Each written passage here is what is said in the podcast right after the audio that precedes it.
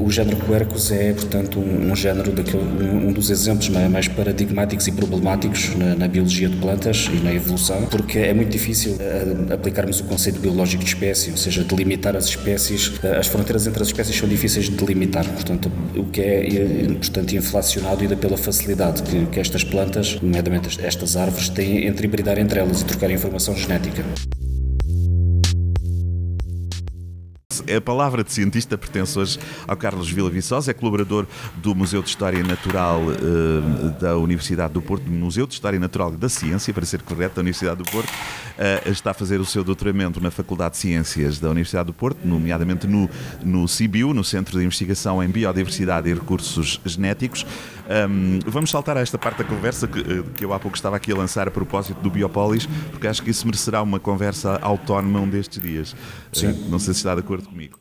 Sim, basicamente a Associação Biopolis é um projeto que tem como objetivo, portanto, alargar um eh, as infraestruturas, portanto, de um país de Estado-membro a um centro de excelência europeu, nomeadamente a Universidade de Montpellier, e também tem a participação da Porto Business School. Portanto, o grande objetivo é capacitar de recursos humanos e logísticos eh, um centro português eh, ao nível internacional, é? portanto, trazê-lo para um patamar mais elevado do ponto de vista da investigação dos recursos naturais, é? que vai desde os ecossistemas à, à genética, e, portanto, é um projeto que, que, se iniciou recentemente e que tem esse objetivo principal, essa visão. Muito bem.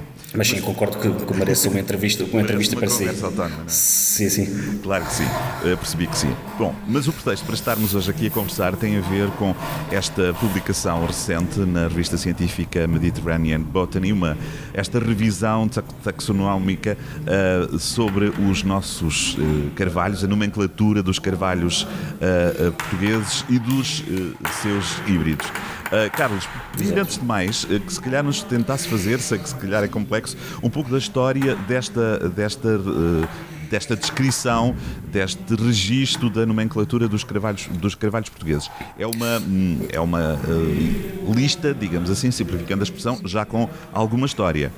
Sim, eh, portanto, eh, voltando um bocadinho atrás na história do, do meu trabalho, é um bocado, este trabalho também acaba por ser um pouco biográfico, não é? Tem a ver com, com aquilo que já tinha iniciado no meu, no meu mestrado, quando ainda estava na, na Universidade de Évora. Comecei por estudar carvalhais e florestas de carvalho eh, no sul de Portugal e no centro de Portugal, eh, que nos levou depois à curiosidade da, da identificação das espécies. Eh, e depois, como acabamos por estar num país que, por uma questão biogeográfica, é dominada por florestas de quercos, o género quercus é, portanto, um, género daquele, um, um, dos exemplos mais paradigmáticos e problemáticos na, na, biologia de plantas e na evolução, porque é muito difícil, portanto, aplicarmos o conceito biológico de espécie, ou seja, delimitar as espécies. As fronteiras entre as espécies são difíceis de delimitar, portanto, o que é portanto, inflacionado ainda pela facilidade que, que estas plantas, nomeadamente estas árvores, têm entre hibridar entre elas e trocar informação genética, é? o que depois confunde toda, toda a parte morfológica, o nome que devemos aplicar a cada espécie e circunscrevê-la desde um ponto de vista, não é? portanto, biogeográfico e dizer que esta espécie tem uma distribuição X ou Y para depois mais tarde lhe podermos aplicar, portanto, uh, um critério, um, um, grau de conservação ou ser uma espécie que precisa de mais uh, de mais eh, de maior estatuto de proteção ou não. Uh, isto começou com, com os carvalhos cerquinhos, um grupo de carvalhos da, da nossa flora, mas também para contextualizar um bocado uh, o, o género Quercus tem dois, dois grandes grupos, dois grandes subgéneros dentro do género Quercus, que a grosso modo incluem, portanto, os carvalhos de folha caduca e marcescente, não é? aquelas que nós vamos perder a folha no inverno e que se distribuem mais pelo norte e pela parte atlântica de Portugal, e os carvalhos de folha perene, mais de clima mediterrâneo, onde se inclui o sobreiro, a azinheira e o carrasco. Uh, e essencialmente eu comecei por estudar este género, uh, obrigou-me obviamente a, a deslocar-me aos herbários e a conhecer as nossas coleções uh, a nível nacional e nós contamos já, pelo menos no nosso repertório em Portugal, com obras muito importantes, não é? portanto esta é a terceira revisão que é feita. Sim, sim. Exato. A primeira foi em 1888, ainda no século XIX, uhum. depois 1954 e agora saiu esta, não é? Todas elas uh, uh, trazem ao, ao, de cima este problema que há entre os híbridos e estas questões de limitar as espécies e, e esta problemática e então este trabalho já vem de algum tempo, é? nós já andamos a tentar submeter este trabalho às autoridades botânicas internacionais, sempre a voltar para trás porque é muito difícil, é? portanto na, na, área da botânica ainda impera muito o argumento da autoridade, é? se, se, o revisor diz que não concorda, não concorda e o artigo não passa, mas, mas pronto, felizmente conseguimos aprofundar de tal forma e ir a Paris, trabalhar com, com as plantas originalmente descritas por Lamarck e outros, e outros botânicos, e eram os nossos herbares, porque Portugal tem uma, uma, uma, importância histórica muito grande a nível do género Quercus. Esta primeira obra de 1888 aclara já muitas coisas acerca dos nomes, e depois as obras que se seguiram, portanto, os, os botânicos portugueses já tiveram muita importância no nome correto a aplicar às diferentes espécies, não é? Portanto, o Gonçalo Sampaio é que explica que a Quercus lusitânica é um nome que devia ser aplicado a um tipo, a um arbusto e não a uma árvore, que em todo o Mediterrâneo era chamado Quercus lusitânica naquela altura. Portanto, há aqui tudo isto é um trabalho que se vai acumulando ao longo do tempo e, e, que traz, portanto, que esta última obra é a mais atual. Se bem que Exato. temos de ter em, em, conta que uma checklist é sempre uma obra inacabada, há claro, sempre mais qualquer claro coisa sim, por claro corrigir. Já agora, deixe-me só aqui fazer um pequeno parênteses para uh, lhe pedir, Carlos, que nos explique o, o que é que é exatamente um, um, um híbrido de um carvalho. Que é que estamos a falar? É Estamos a falar com duas espécies diferentes, não é? Imaginemos pronto, o sobreiro e a azelheira. Quando ocorrem juntos na mesma floresta, pode acontecer eh, uma polinizar a outra e darem um, frutificar e, esse, e, essa, e essa bolota e esse fruto de dar descendência, eh, portanto, gerar uma árvore híbrida uh, e, essa árvore ser fértil e voltar a retrocruzar-se com os pais e continuar a dar descendências férteis. Uh, é um caso que pode acontecer isolado, nós, há, muitos, há muitos casos paradigmáticos, eh, mas que noutros casos, por exemplo, as espécies mais próximas entre elas, como por exemplo o, o nosso carvalho português e o carvalho de Monchique, pode formar autênticas florestas dominadas mais pelo híbrido, às vezes acabam por ter mais vigor do que os próprios parentais eh, e no caso do, do carvalho de Monchique é uma espécie criticamente em perigo e é uma espécie que está a perder a decolabilidade climática porque precisa de climas muito mais úmidos eh, acaba por poder vir a dar origem ao desaparecimento da, da espécie parental e, e, à dominância do híbrido nessas massas florestais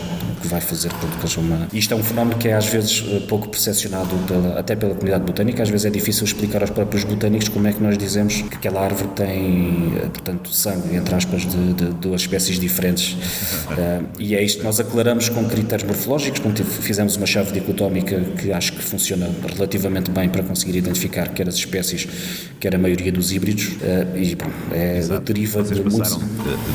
Agora as espécies são, são 11 e 23 híbridos, mas ainda Sim. sobre essa, essa criação ou esse nascimento dos híbridos, está esclarecida pela ciência como é que, como é que nasce um híbrido? Tem a ver, obviamente, com questões de proximidade, imagino eu, não é? Mas eh, percebe-se já claramente como é que aparece um híbrido?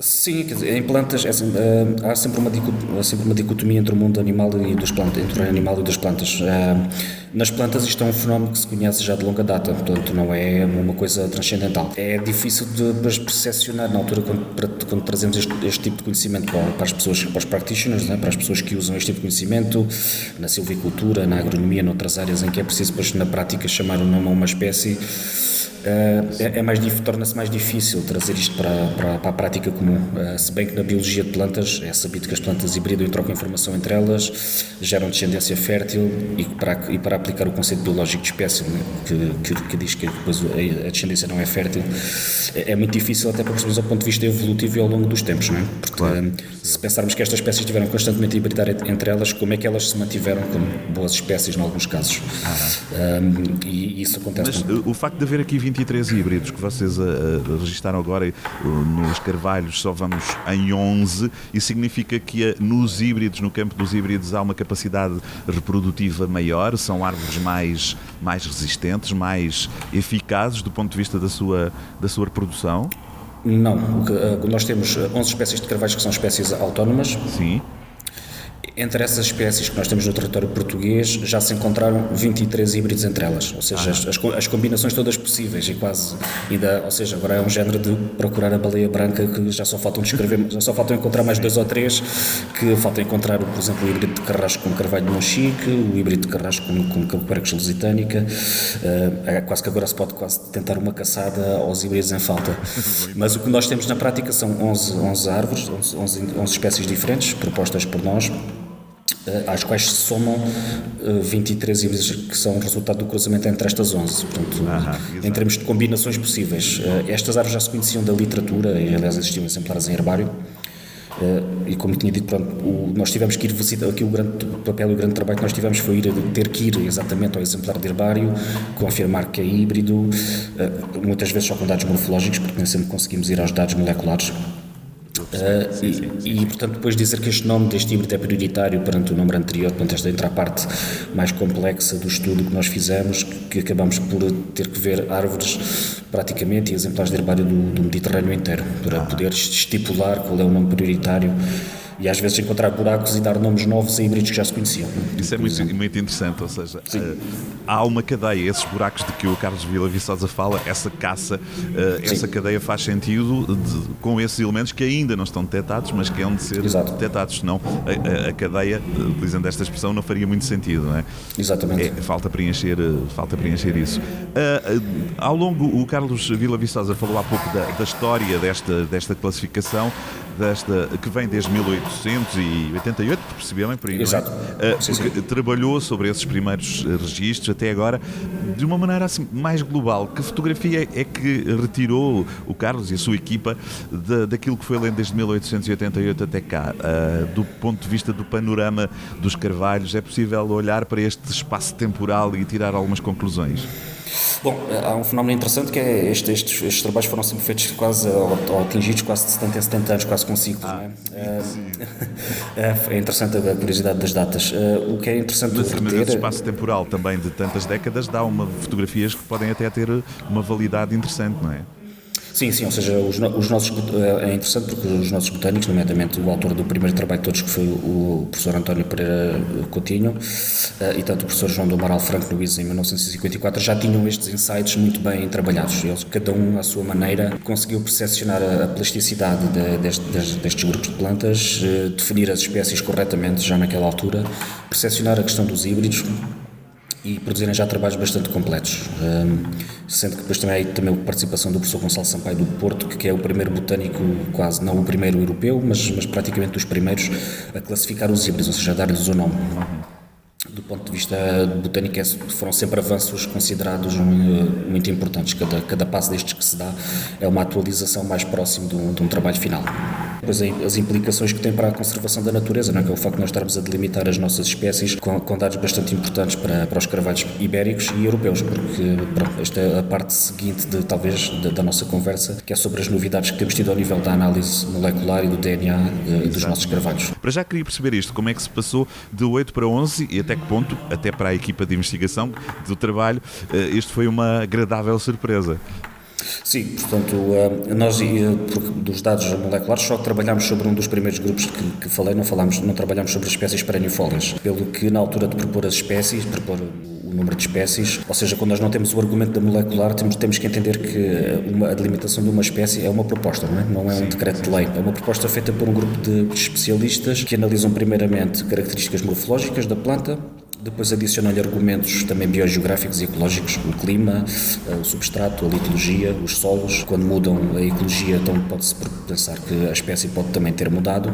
Só que depois esses, esses dados convêm serem confrontados com dados de ADN e de, de, portanto, dados filogenéticos em que as espécies são confrontadas umas com as outras que foi o que nós fizemos só com o grupo do, das espécies, eh, portanto, de folha caduca e marcescente, só com o grupo dos, dos carvalhos caduca e marcescentes, que incluem, portanto, o carvalho português, o carvalho negral, que era o Quercus pirenaica, a carvalhiça, o Quercus lusitânica, o carvalho de Mochique, o Quercus canariensis, e depois ao nível daquilo que, é o, era o carvalho alvarinho, que é, é este carvalho que domina o noroeste peninsular e o norte de Portugal, o Porto e a zona de Jerez e a zona mais úmida e, e temperada, que foi aí que vieram as grandes surpresas. Uh, portanto, ao nível do carvalho alvarinho, nós vimos que há uma grande diferença genética entre o nosso carvalho alvarinho e o carvalho alvarinho europeu. Portanto, ou seja, a divergência molecular a nível do ADN é, é tão grande como a diferença entre as outras espécies.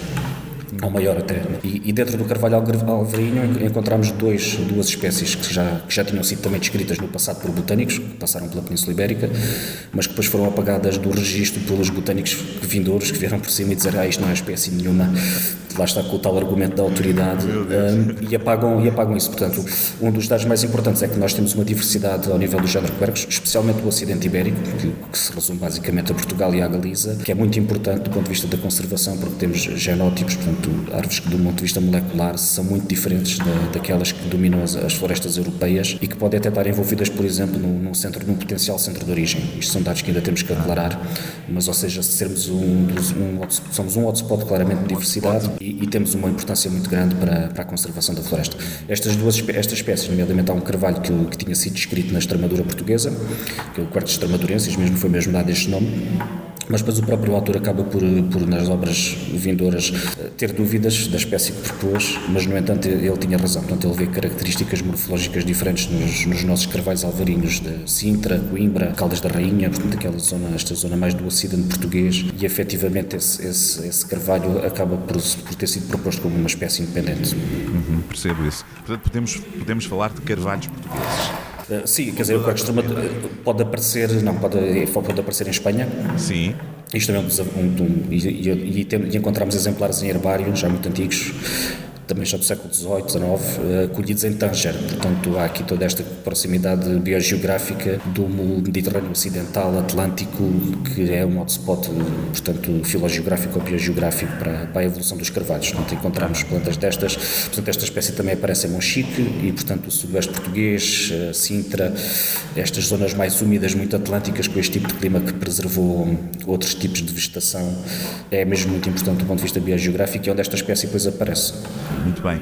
Um, eu fui ver o, o, estudo que o Carlos Vila Viçosa, que o Carlos me enviou o link, e de facto, para o meu olhar perfeitamente de leigo, são, são muitas dezenas de páginas e percebe-se é muito perceptível o rigor e o detalhe uh, da análise que vocês fizeram. Portanto, não, Sim. há ali questões muito, muito de pormenor de detalhe. Era, era desde o início uh, o vosso objetivo ou era necessário mesmo que o estudo fosse a esse nível de detalhe e de estudo da, das várias espécies? Uh, sim, eu, pronto, o, o, trabalho já, já vem com quase 5 ou 6 anos sim, sim, de, sim, de, de, existência. O que acontece é que quando nós começamos, proporcionou-se ter ganho uma bolsa para poder conseguir estudar os exemplares originais em Paris. E à medida que nós vamos, é tipo um novelo, à medida que nós vamos tirando, tirando linha, vai desnovelando mais perguntas e depois aparece mais a espécie que afinal havia no Norte da África, que afinal é igual à nossa, ou afinal seria um híbrido, ou seja, o nível que nós fomos de detalhe é grande porque acabamos depois por eh, ir a todos os sinónimos, portanto, estas espécies, estas espécies vão ganhando nomes, isto é também um dos problemas da, da nomenclatura. Cada botânico vem a, a, dar um nome novo, mas depois vamos estudar esse, esse exemplar original com que ele deu esse nome novo e, é percebemos que afinal, afinal era, já era, era, a mesma espécie que nós tínhamos. Sim, sim, e, e, o nome que tem que ser atribuído é obrigatoriamente o primeiro, portanto as regras, na botânica há regras quase como um género de tribunal que diz que, portanto, o primeiro botânico a descrever, é, o seu nome é prioritário perante, perante os vindouros. Mas depois há exceções, a exceção é se o nome já estiver a ser usado há mais de 50 anos, afinal o que já está a ser usado há mais de 50 anos é prioritário, portanto, há todo um detalhe uh, que é muito que é preciso saber, é muito estudo, há muitas horas uh, a ver exemplares de herbário, mas que foi pronto, um trabalho. É algo hercúleo da nossa parte, mas que tem que ser feito, porque senão não sabemos claro, claro. efetivamente com o que é que, com o que, é que estamos a lidar à nossa frente. E podem até estar ali a lidar com, com uma espécie que já foi identificada e que Sim, afinal não estão a acrescentar nada de novo a não ser propor um nome novo. Imagina a complexidade de, desse trabalho.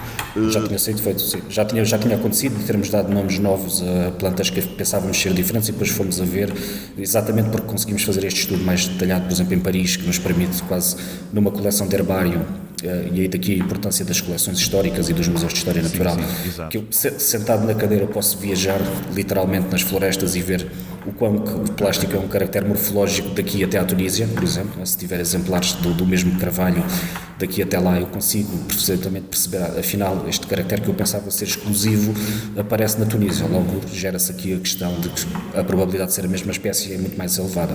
Percebo isso. E, e um, o material como trabalharam, o, o Carlos Vila Viçosa já referiu isso, muito material a partir da, do herbário do Museu de História Natural da Ciência da Universidade do Porto, um, também de outros, de outros museus, de outros herbários, mas ao longo destes cinco anos houve também trabalho no terreno ou não? sim, foi sim. necessário? Já, já dá muito tempo que. Também, não? Exatamente, eu, este trabalho começou exatamente porque eu, eu sempre fui tradicionalmente como, como biólogo botânico e, e botânico de campo, mais do que de laboratório. Uh, e há muito tempo que percorro a Península Ibérica, neste momento temos mais ou menos a Península Ibérica toda inventariada destas espécies, uh, não, ainda não, não temos material, pelo menos para a parte molecular do, do, norte da África, mas este estudo já vem de muito trabalho de campo e os híbridos que foram encontrados na natureza, novos, foram encontrados uh, no campo, ou seja, ir de, literalmente, porque já tenho muito treino e muita visão da, do que é a nossa floresta, a geografia do, do norte ao sul de Portugal, e acontece literalmente aquele caso que os meus colegas depois que trabalham em laboratório acham muita piada, que é mesmo literalmente a andar de carro e dizer para, para o carro que está ali um quarks lusitânico esquisito e sair do carro e, e, e, ser, e ser um híbrido com azinheira. E isto aconteceu literal, literalmente no campo. Nós tínhamos o material, trouxemos, vimos que efetivamente era um híbrido de carvalhiça com, com azinheira, ainda não estava descrito, nunca ninguém o tinha encontrado, então propusemos e, e dedicámos a um colega nosso, um botânico, que é o Paulo Alves, que é um excelente botânico especialista na nossa flora, e é assim que se vai desenvolvendo o trabalho. E encontramos mais híbridos, portanto, entre tudo em trabalho de campo em Portugal e depois o material depositado para ter aquele fiel uh, portanto, exemplar que serve de estudo posterior para, para próximos cientistas que queiram vir eh, alterar a checklist, se quiserem, por exemplo, poderem estudar eh, no nosso, no nosso herbário e no nosso museu. Muito bem. Uh, qual é o destino agora deste, deste vosso trabalho, da revisão taxonómica? Uh, o que é que Pronto, se segue depois desta publicação na este, Mediterrânea? Este trabalho, sim, teve um impacto relativamente grande a nível internacional. Portanto, para a Espanha, acaba por revolucionar bastante aquilo que era a obra mais considerada mais de relevância maior, que era a Flora Ibérica, cuja, cuja última versão era dos anos 90, 1990, feita pelo professor João do Amaral Franco, um botânico português, eh, e a nossa revisão eh, colmata e, e altera bastante esta a tipologia de nomes e de espécies eh, que existem na Península Ibérica mas depois alarga-se também, portanto, no caso, por exemplo, dos carrascos, vai mesmo até ao norte da África e ao sul de Itália, tivemos uma influência muito grande na alteração dos nomes e na, na delimitação da, das espécies, das florestas daquilo que é o Mediterrâneo Ocidental praticamente todo. O que aconteceu foi que, por exemplo, em, em Paris, quando fizemos esta revisão das espécies ibéricas, não nos ficámos por aqui e, portanto, eu, por curiosidade intelectual, acabei por ficar mais tempo e acabei por ver outras espécies do Mediterrâneo e, neste momento, uh, já temos também material de informação molecular dessas espécies e já estamos a trabalhar com as espécies que são, portanto, aparentadas das nossas no Mediterrâneo Oriental, ou seja, já estamos a chegar à Síria, ao Líbano, à Anatólia, ao Cáucaso e, e basicamente, praticamente até ao Irão, portanto, de espécies que estão relacionadas com nossas. E agora o próximo passo natural é acedermos a mais populações dessas, desses, dessas espécies, eh, um bocado varrer terreno e, e vir, portanto, construir outra vez a história evolutiva, que é aquilo que fizemos só com os ibéricos, Sim. ou seja, nós posicionámos os ibéricos nos europeus e conseguimos destacar uma componente ibérica muito forte, molecular e genética, nos carvalhos de folha caduca e marcescente, mas também já estamos a perceber que afinal eles têm primos aparentados, eh, por exemplo, eh, no Médio Oriente e que agora falta saber como é que eles cá chegaram, quem é que são as espécies mais antigas, eh, qual é, qual é que foi, por exemplo, há grandes perguntas evolutivas, não é? portanto não se sabe se estes carvalhos vieram da América para a Europa, se vieram da, da Ásia para a Europa, portanto não se sabe a direção, sabe-se que o ancestral comum mais antigo é americano, mas depois não sabemos eh, de que forma é que aparece o Carvalho Alvarinho, o Carcos Petri, o Carcos Robert na Europa, portanto, eh, qual foi o percurso eh, biogeográfico destas espécies. É? Nós estamos a suspeitar que há um ramo que vem da América para a Europa e outro que vem da Ásia, pelo norte da África e pelo sul da Europa, nas áreas de transição entre, entre o clima mediterrâneo e temperado, que deu origem, por exemplo, às nossas espécies que são mais recentes. Muito bem. Em relação a este, a este número, ele está fechado no que diz, como já dissemos com esta vossa revisão, as espécies de carvalhos da flora portuguesa passaram de 8 para 11, portanto há neste momento 11 referenciados. Este é um número que poderá estar fechado. Já percebi que em relação aos híbridos não, mas em relação a estas espécies poderemos eh, passar de 11 para 12, para 13, por aí fora? eu acho, acho difícil que passemos para mais, uh, porque até no caso dos carvalhos de folha perene, nós como não tínhamos os dados moleculares, ou seja, é como um, conjunto de argumentos que se vão somando. Faltando o argumento molecular, ficamos pelo argumento dos botânicos. Os botânicos uh, têm mais tendência para serem splitters, ou seja, dividirem as espécies. Uh, mas é o melhor argumento que temos e é aquilo que nós temos que fiar por respeito ao, ao trabalho dos botânicos. O número de carvalhos, por exemplo, do grupo dos carrascos pode manter-se pode manter-se em três, três espécies, mas pode diminuir para duas ou pode até diminuir para uma. Ou seja, o número não é estanque nem para subir nem para, nem para diminuir. Pode até eventualmente, se os dados moleculares vierem a comprovar, fazer diminuir esse número, mas para conseguirmos isso, é o que estava a dizer anteriormente, eu para saber se a nossa espécie é diferente, eh, se, as nossas, se há duas espécies de carrasco, eu tenho que apanhar todos os carrascos daqui até Israel, uh, para que molecularmente eu possa ter o argumento da separação da espécie ou não. Claro. Eu, eu acredito que o conhecimento que já temos e com o conhecimento biogeográfico que sim, que vamos manter este número e que ele não irá diminuir mas só os dados moleculares futuros é que vão dizer se sim ou se não. Exato. Eh, eh, na altura em que estamos aqui a conversar, eh, ainda passou relativamente pouco tempo da publicação na, na Mediterranean Botany, nesta revista científica. Já tem algum retorno depois desta publicação, nomeadamente dos vossos pares investigadores sim, fora? Tem, que é tido, tem, tem tido essencialmente de, mais até de, do estrangeiro, portanto, Espanha, a, a, recepção foi bastante bem recebida. Eu já tinha apresentado estes dados, pelo menos a parte molecular, em congressos de botânica em Espanha e, e, portanto, todos os meus pares espanhóis das universidades que trabalham nesta área, muitos deles também, alguns deles professores que foram comigo para o campo apanhar os materiais originais de espécies que eles também descreveram, portanto, reconhecem o trabalho como, como bastante importante e uma revisão bastante exaustiva, muito até pela quantidade de trabalho que alberga, a descrição dos híbridos, a tipificação, dizer que afinal este híbrido não tinha participação da espécie A ou B, mas tinha da X e da Y. Todo esse trabalho está sendo recebido, principalmente pelos colegas de Espanha, onde, onde se calhar a botânica também está mais, está mais evoluída. Eh, os colegas do Norte da África também estão bastante satisfeitos, recebi bastantes feedbacks dos botânicos argelinos eh, e da Tunísia, portanto, por causa da influência que nós tivemos ao nível da descrição de alguns híbridos e também ao nível das espécies perennifólias, dos carrascos e dos seus híbridos. Eh, em Portugal também tive, pronto, percebi pareceres positivos dos meus, dos meus pares, de professores, o professor Jorge Paiva, etc., o professor Carlos Aguiar, se bem que depois praticamente temos como coautores do trabalho as poucas, os poucos botânicos que há em Portugal são praticamente os coautores do trabalho, mais os professores das outras faculdades, mas sim, de uma modo geral, o trabalho foi, foi bem recebido. Muito bem, muito bem.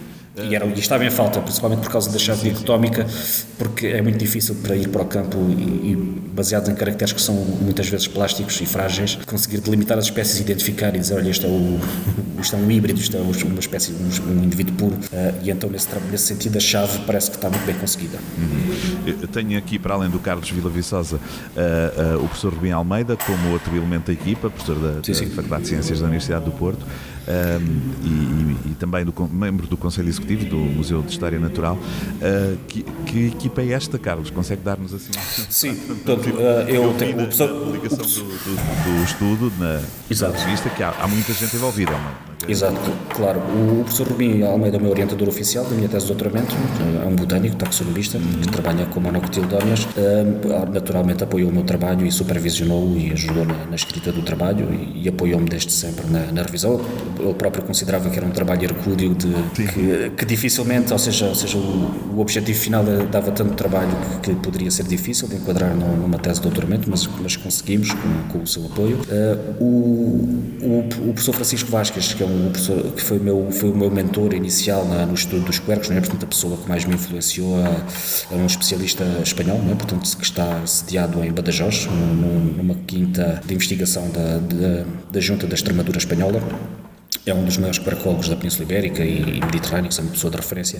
Foi ele que mencionou tudo o que eu sei sobre quercos e, portanto, é o senior researcher do trabalho. Uh, depois, uh, por, por, esta necessidade de adicionarmos as espécies todas, irmos aos carvalhos perennifólios, também, também convidei o Dr. Jorge Capelo, que é um investigador do INIAV, em, em Oeiras, na Lisboa, que já tinha estudado os nossos carrascos, portanto, em tempos, já tinha também ele proposto uma espécie e então também quis ter o seu parecer como, como portanto, para as espécies perennifólias, é? para os carrascos, as azinheiras, etc. E depois o Dr. Paulo Alves, a quem acabamos por dedicar aquele híbrido, é também um botânico da Universidade do Porto, cá formado, com um conhecimento muito forte em florística. Foi ele que deu grande apoio também nos, na identificação das espécies exóticas, porque nós temos também, além das, das dos 35 nativos, temos uh, no total 184 carvalhos, o resto são espécies exóticas cultivadas e esse grande contributo de identificar as espécies cultivadas foi também dado pelo Paulo Alves, que é um especialista também não só na flora nativa, mas em flora ornamental.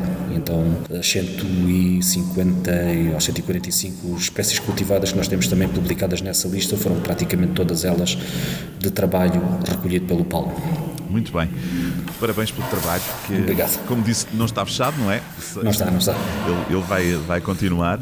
E vai já agora, só para terminar, uh, o esta publicação é, ou este estudo, este, esta nova classificação é, está disponível publicamente para quem queira consultar. Sim, é, Qual é o link mais direto para, para lá chegar? É o, o, o, da revista Mediterranean Botany, uh, na, no apartado Online First, porque este, este artigo vai ser publicado oficialmente em 2023, uh -huh. no, no, volume oficial número 44 da revista. Uh, no apartado Online First está nas checklists botânicas, Botanical Checklists, e então lá, está lá. Está lá.